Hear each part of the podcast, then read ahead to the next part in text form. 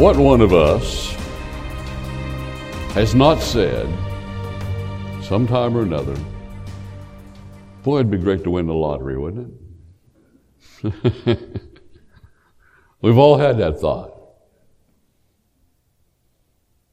Interestingly enough, uh, research has been done to prove that lottery winners are not any more happier than those who didn't win. The recent Powerball jackpot ticket was sold on the 20th of January of this year. And the winning ticket was for $731 million. It was sold in Maryland. I, the, I, the news I looked at here, looked up on the internet, was from the next day, and the person still had not identified themselves. And I'm pretty sure that's because he just hadn't heard the news, or he'd have probably been down there with both hands out already. What are the odds of winning the Powerball jackpot?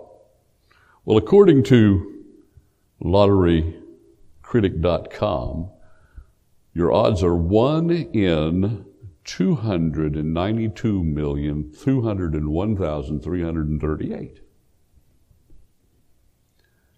Or as the way I look at it, zero. Okay. not only are the odds not in my favor, I've just never been a very lucky person. You know, I just never win anything. Well, it was two times in my life I did win something. Both times my wife signed up for me. That's the only way I got. That's really. Once I, I got a, I won a leisure suit. That kind of dates me, I'm sure. You know, leisure suits were popular for about six months back in the day. She signed up for me at a local clothing store, yeah. The only other time I won anything was $200 instant winner McDonald's Monopoly game. But I hadn't even pulled the thing off the cup. I bought a drink, went drove through. I didn't pay any attention to it. If I'd have pulled it off, it'd have said Baltic Avenue or something, you know. But, but my wife got in the car sometime later, pulled it off, and won $200. Uh, by the way, when you win $200 from McDonald's, you don't really win $200, believe me. It, you do $200 worth of paperwork to get it. But, uh, but anyway, I don't know whether you consider yourself a lucky person or not. I certainly do not. Uh, people ask me, "Are you going to play the lottery?" I said, "No, just if you know, if I'm going to pay taxes, I'll just send them in voluntarily. I'm not going to bother going to buy the ticket. It's because I'm going to lose."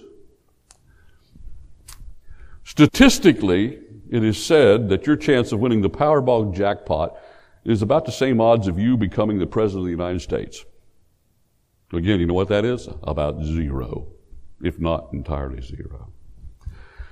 We all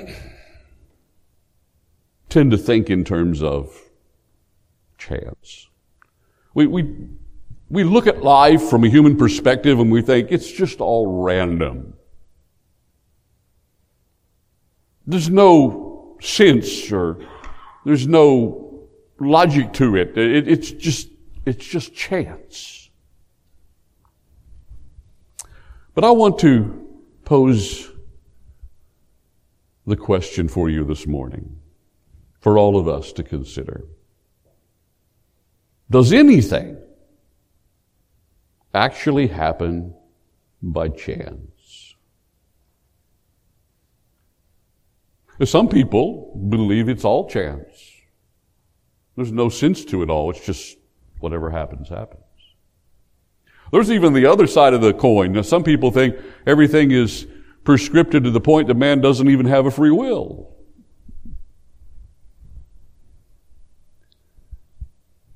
But I would guess that even the majority of Christians, although we believe in the sovereignty of God, we still pretty much look at life like, well, it just kind of unfolds by accident. Are there any such things as odds? Well, here's the thing. I think if you will think about it, you will agree with me that nothing, absolutely nothing, does actually happen by chance because God is truly God. And if there's anything in this world that is outside of His control, that He's not God. If there's anything that happens that He cannot change, that He cannot incorporate into His plan, then He is not God. But He is God. And we worship Him as God. We recognize Him as God, and He is an all-powerful God. And He's an absolutely sovereign God. And for those Christians who do not understand this and who miss this reality, this firm and clear teaching in the Scripture, there is much to be lost in terms of your peace, comfort, an ability to just really roll with the punches of life.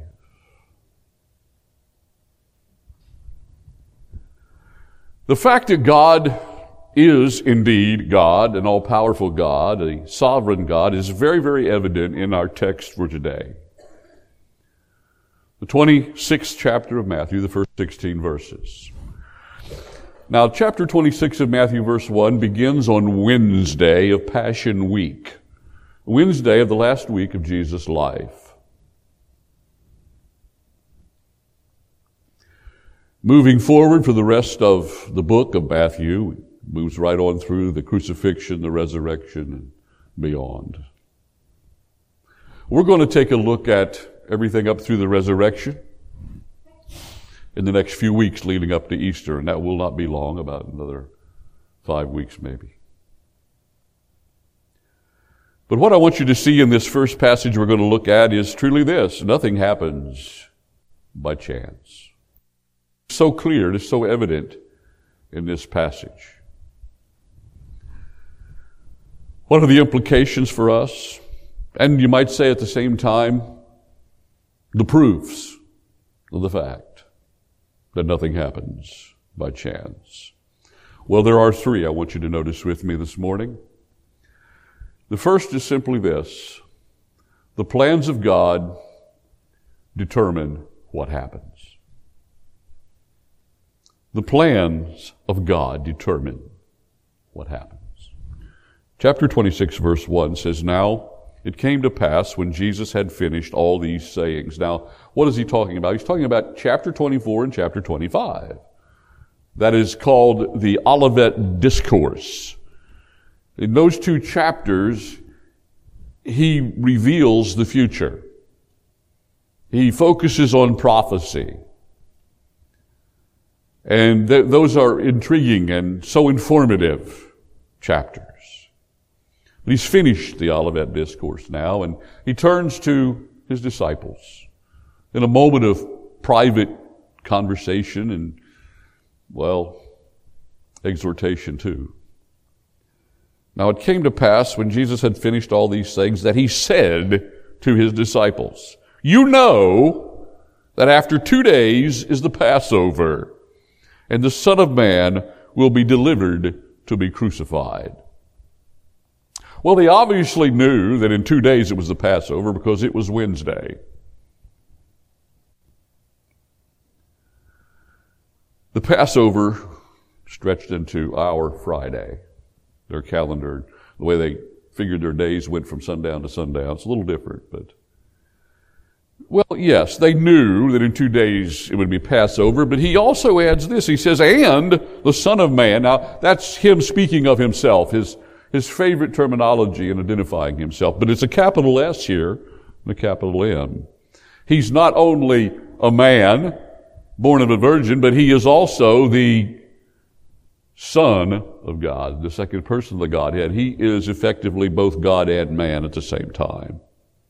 Without sin in his divinity and perfect substitute for us in his humanity. The Son of Man will be delivered up to be crucified. He is telling them exactly what's going to happen in two days. He's not only telling them what's going to happen, that he's going to be crucified, but he, he reveals the process by which he is going to be crucified, he'll be delivered up. And we'll see more of that in a few moments as we look at the betrayal for a, a little while here in a moment. But he not only tells him what's going to happen and how it's going to happen, he tells him exactly when it's going to happen in two days. Now, he doesn't give them the precise moment here, but we know from the chronology laid out in the Gospels that he died at exactly the time the Passover lamb was sacrificed on Passover. In fact, if you will remember in John chapter 1 and verse 29, when John the Baptist saw Jesus coming, he said this. He said, Behold the Lamb of God. Why did he call him the Lamb of God? Well, it goes back to the imagery of Isaiah 53. It also goes back to the typology of the Old Testament. Now, the Passover was a festival, a feast, a Jewish feast. Everybody in the Jewish uh, world that could flock to Jerusalem to observe the Passover in those days. And they were commemorating that time in Egypt when uh, Moses, after nine uh, plagues uh, had fallen on uh, Egypt and Pharaoh, and Pharaoh had refused to let the people go, uh, Moses prepared the people for the Passover, and he, he said, look, you, you'll, you'll sacrifice a lamb, perfect and without spot. That will be for the Passover meal. And, and you will put the blood of the lamb about the door. And when the death angel comes, which was the tenth plague, the death of the firstborn in Egypt, then the death angel will pass over you and you will be spared. And that's exactly what happened. And God finally broke Pharaoh and he, he let the people go. And the Jews celebrated that every year since. In fact, they still do. Unfortunately, many of those do not understand the Messiah has come. So the Passover had, it occurred at a certain time based on the lunar calendar, and, uh, and it was on Friday of Passion Week. Began Thursday night at sundown. And Jesus here being identified as the Lamb, the Passover Lamb. Then in John chapter 10, Jesus says this. He says, No one takes it from me. He's talking about his life. No one takes it from me. But I lay it down of myself. I have power to lay it down and I have power to take it again. Well, he demonstrated that, praise God. The command he says, I have received from my Father. Now, even though he would be delivered, even though he would be arrested, even though he would be illegally condemned and crucified, it was the perfect plan of God. He only was on that cross because it was determined that he would go on to that cross for us. Nothing else could have put him there. It was a voluntary sacrifice. You see it again in the book of 1 Corinthians chapter 5 and verse 7 where Christ is called Christ our Passover who was sacrificed for us. So it was necessary for him to die on Passover. It was God's plan, God's perfect plan, at the perfect moment, fulfilling the typology of the Old Testament, fulfilling all that he had predicted and prophesied, for this was not the first time he told his disciples what was going to happen. God determines what happens, how it happens, when it happens. You know, over the years, I have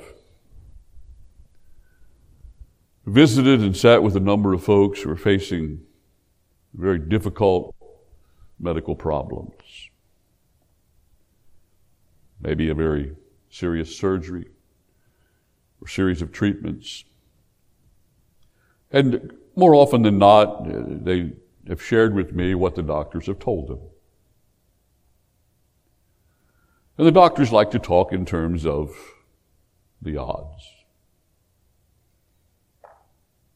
In some cases, they say, well, you know, this is a very serious situation, but there's a 75% chance that everything will go well with your surgery and you'll be fine.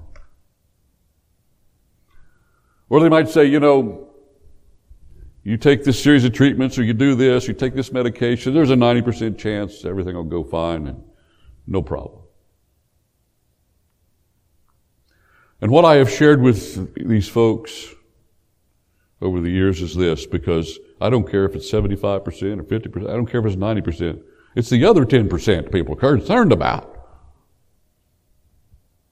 And this is what I have shared with them quite often. Look, we are God's children. We are living out our life in accord with God's plan. God's in control. A doctor can only see things from a human perspective, and so he says you have this chance or that chance. But with God, because He is God and He's an all powerful God and He's our God, we don't live by chance. It's either 100% you're going to be fine or 0% God's going to call you home. There is no chance. 0%, 0% is no chance and 100% well, chance isn't involved. We're in the hands of God.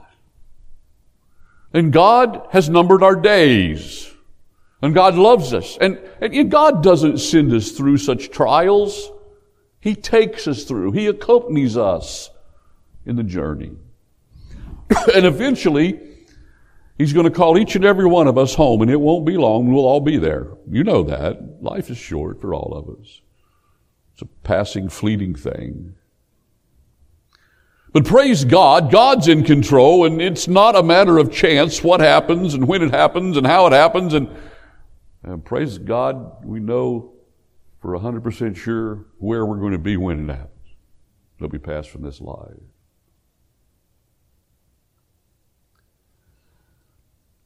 That we need to remember. The plans of God determine what happens. Now, some people struggle with this because they have this expectation or this hope that this dreaded event or this terrible thing will not happen. And, and when sometimes bad things happen, and by the way, bad things happen to all of us, all of God's children. When bad things happen, it's kind of easy to wonder if is, is, is God really allow this? Is God really in control? And we need to be assured that He is. And we know that he takes bad things and uses them to bring about good things.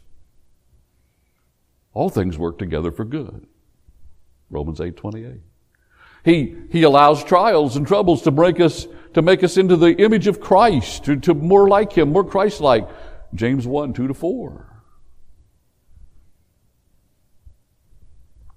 But our expectations, you see, in this life sometimes is that, God, God, I don't want any problems. I don't want any struggles. I, I, don't, I don't want to deal with any of that. I just want to have a perfect existence. You know what? We will. Just not yet. Don't have that expectation now. That's the hope for tomorrow. So God plans everything and He determines what it is that's going to happen or what he allows to happen. But there's a second implication I want you to observe here in this text. The contrary, and I say contrary, I mean the, the contrary plans or plots of men that are not what God wants. The contrary plots of men. They're inconsequential. They don't matter. And they don't affect anything. As hard as mankind tries to control his destiny, he only confirms the will of God. That's all that happens.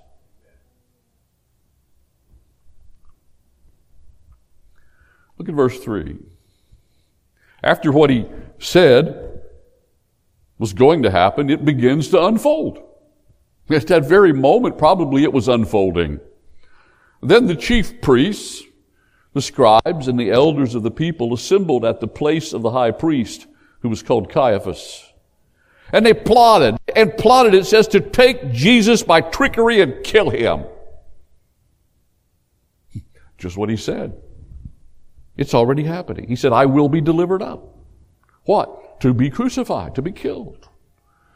And so they all, all the, the powers that be that rejected him as the Messiah, all the powers that be that were aligned with Rome and, uh, you know, cared only about their own power and prestige, all of those high and mighty people all decided, yeah, he's a problem.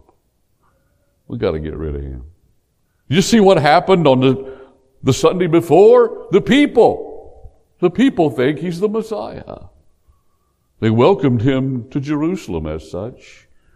We can no longer tolerate his presence. And so they plotted to take Jesus by trickery, exactly in accord with what God had ordained. it is so amazing the plans of God and the plots of men often align perfectly. But not always. Look at the next verse. But they said, not during the feast, lest there be an uproar among the people.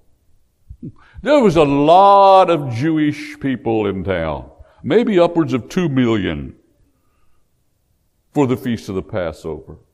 And many had come from Galilee and across to Israel where he had done many miracles and had great crowds. They were afraid. You know, oftentimes those who plot, those who lie, and cheat, and have no character to preserve their power are fearful people. They ought to be. They better be. They were afraid. He said, we, we, we, we want to arrest him. We want to kill him. We want to get rid of him. Not during the feast. There's too many people around who might get stirred up. Funny thing was, that was contrary to God's plan. Jesus already told the disciples back in verse 2, I'm going to be crucified on the Passover. That's the feast. And what God had determined and what God had planned, they couldn't change. In spite of the fact they didn't want to do it then, that's exactly when it happened. The plans of God will always unfold as He means for them to happen.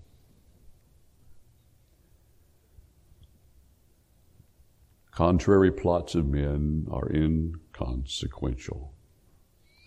We get so caught up sometimes in the events and the circumstances of our life and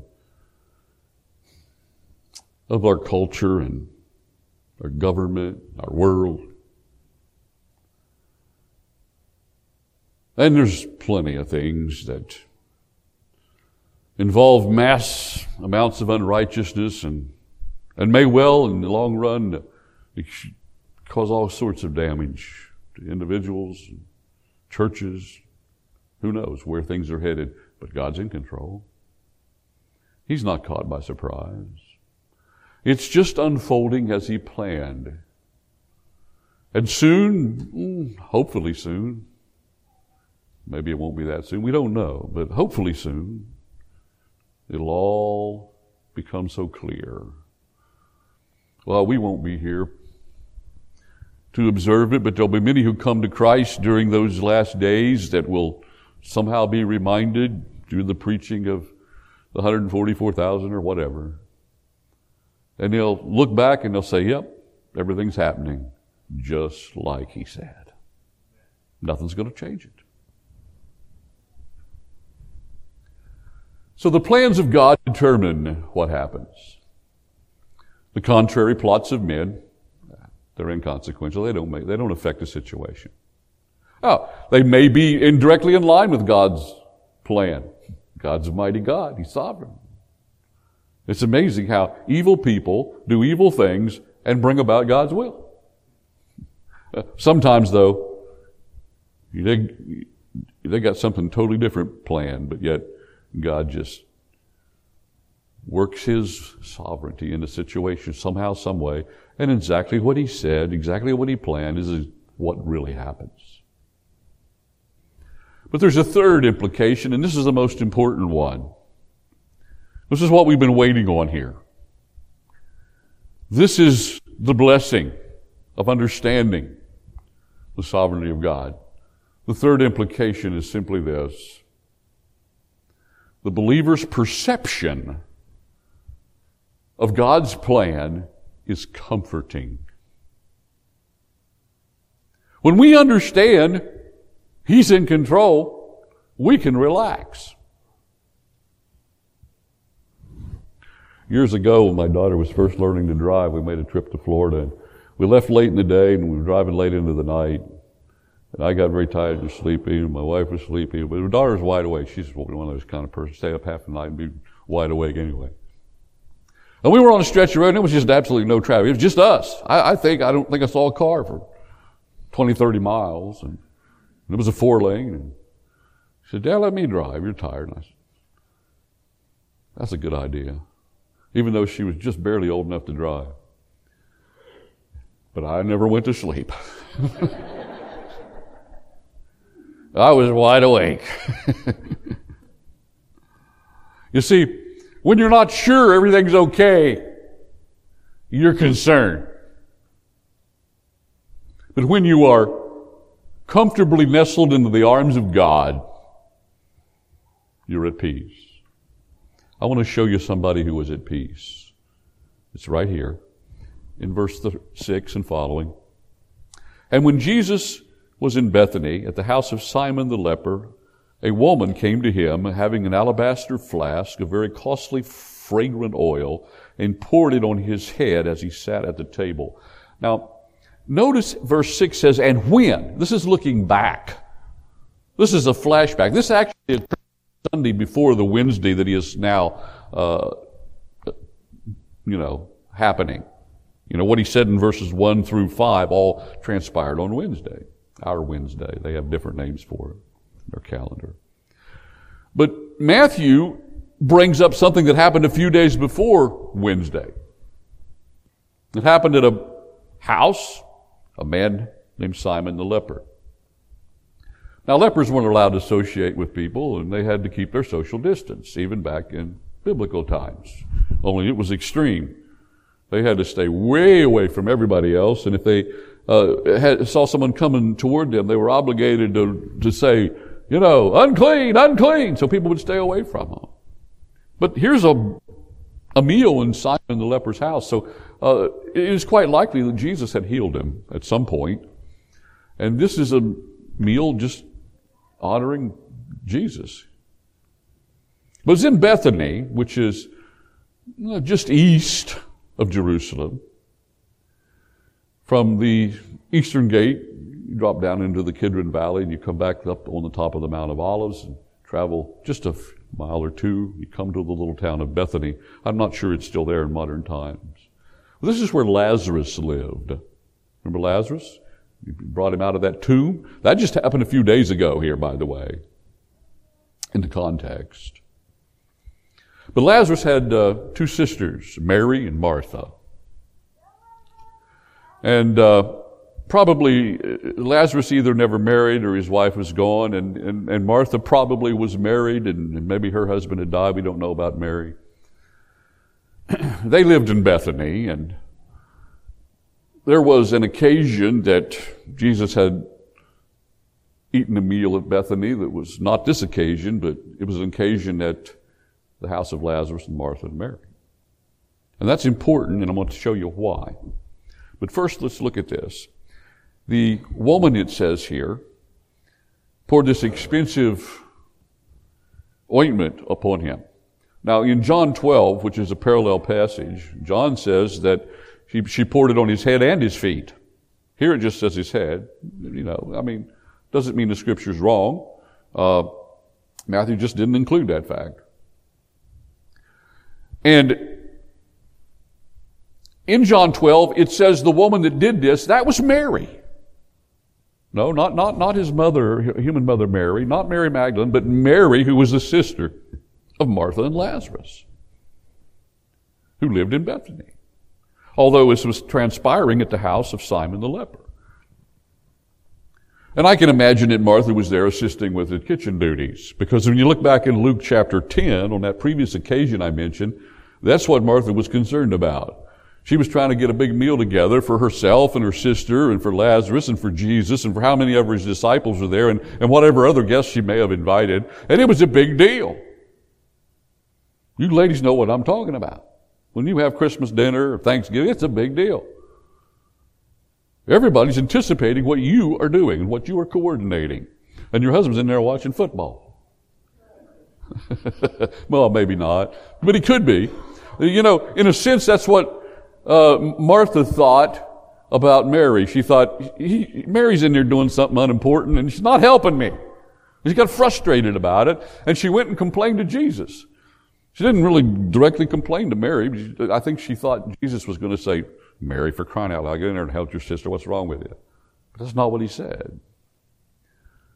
Jesus looked up and he said, Martha, Martha, you're all troubled about many things.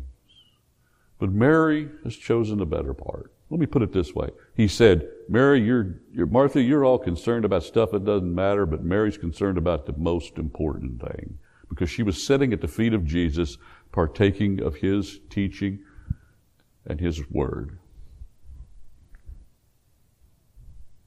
Now, this is important because, well, what was Mary doing here?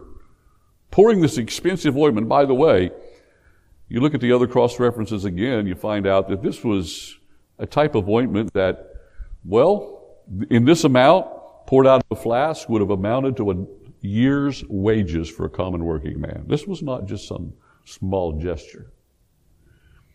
And look at the disciples' response. Verse 8. But when the disciples saw it, they were indignant, saying, Why this waste? For this fragrant oil might have been sold in, for so much and, and given to the poor.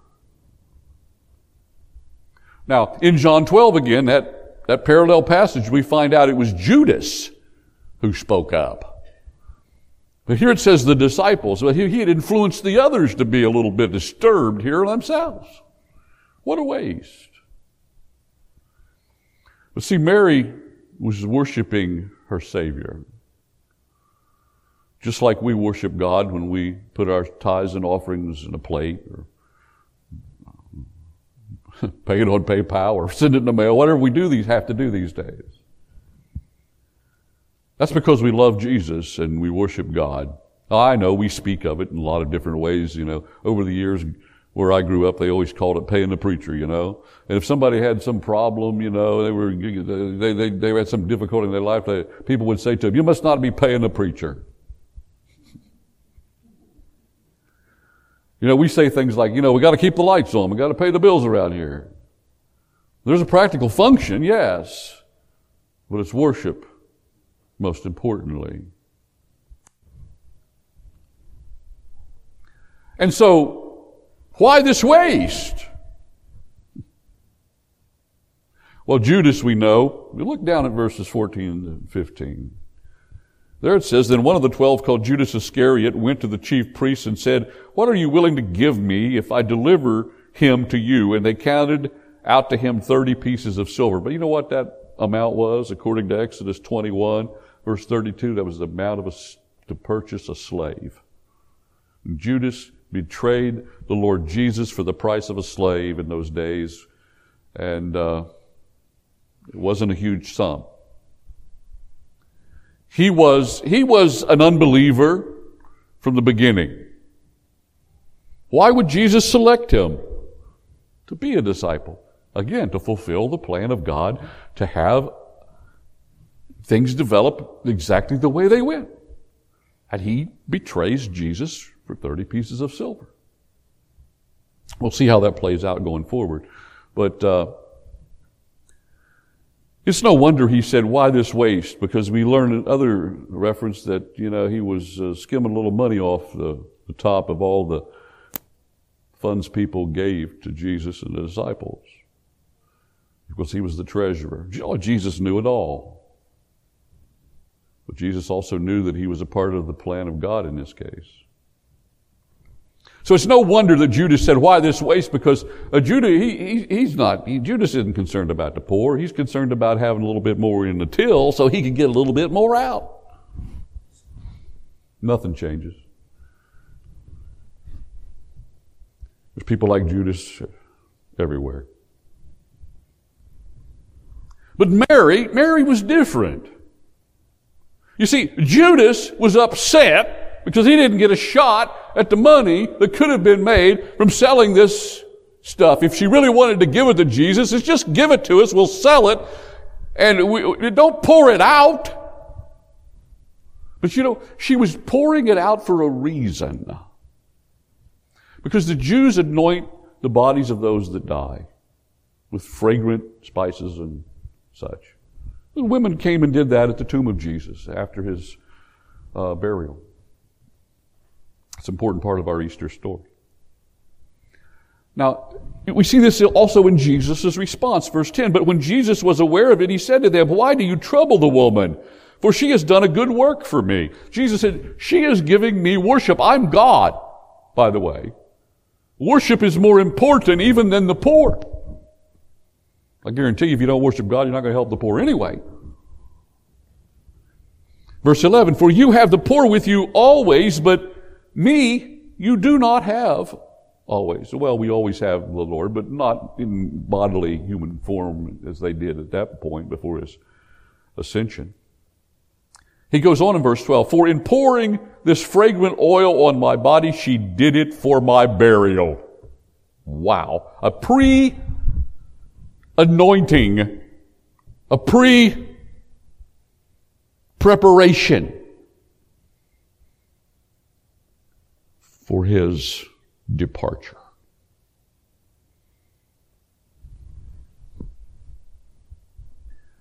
Judas was upset about the money. Judas riled up the disciples. They're upset about it. You see, when you don't understand that God's in control, you're always you're always that way. Everything upsets you. Because things go wrong every day. You know, we, we, we plan each and every day just like it's all going to just, just the way we want it to happen. That's what's in our head. And the first thing goes wrong, we get upset. And what we should do is say, oh, Lord, this is the day I have planned. You know, now if you want to change it, go right ahead. I'm ready. But we don't think that way. We don't act that way, you know. I, I, I went to bed last night. I made plans, set my alarm clock. Right on plan, right, right on time. That clock went off, but I didn't get up, changed my plans right there. Now, if God would have changed my plans, I probably got upset, but no, I changed my plan. That's okay, but God, no, you know, you're not supposed to change my plan. So I was okay for about five minutes, and my wife punched me. She changed my plans again. She said, it's time to get up.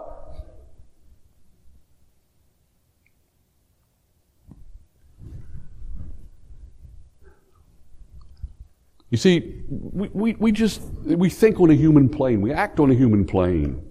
And we act and think like everything's just chance and, you know, we, we want to do this and we want to do that and something interfered and something was a problem and nothing, this didn't go right and that didn't go right.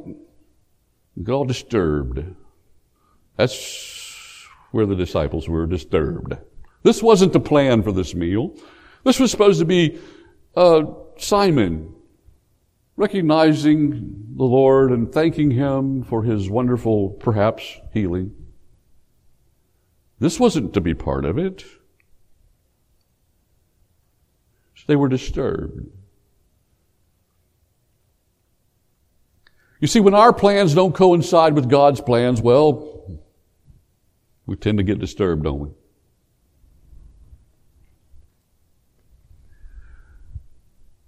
But Mary had the perception that she had acquired from sitting at the feet of Jesus, probably as often as she could, that not even his disciples had. Remember, Jesus had told, told him several times, I'm going to be crucified and I'm going to rise the third day. Jesus one, uh, one time told Ju- uh, Peter, and Peter said, Oh, no, no way, Lord, that's not going to happen. You know, this is the way it's supposed to go, Jesus. You're supposed to start the kingdom. That's what we're expecting. That's what our plans are. Don't tell me something else is going to happen. The, the the disciples were in a state of denial all the way through his crucifixion. And it didn't, be, it didn't lift from them until his resurrection. But not Mary. She's anticipating his crucifixion. She's preparing herself and him for it, and she's at perfect peace, and they're disturbed. Because she has the perception to understand God's plan, and she draws her comfort and her strength from that. And when we at least come to the knowledge that God is in control and live our lives with that thought and uh, in mind, and then that, that undergirding of our life, we can't have comfort and peace and because something's always going to be contrary to our expectations. Acknowledgement then of God's plan will bring acceptance. Do we live instead in a world of chance by our own estimation? No. We don't live in a world of chance. And we don't worship in a world of chance. Because if it's chance, we have nothing to worship.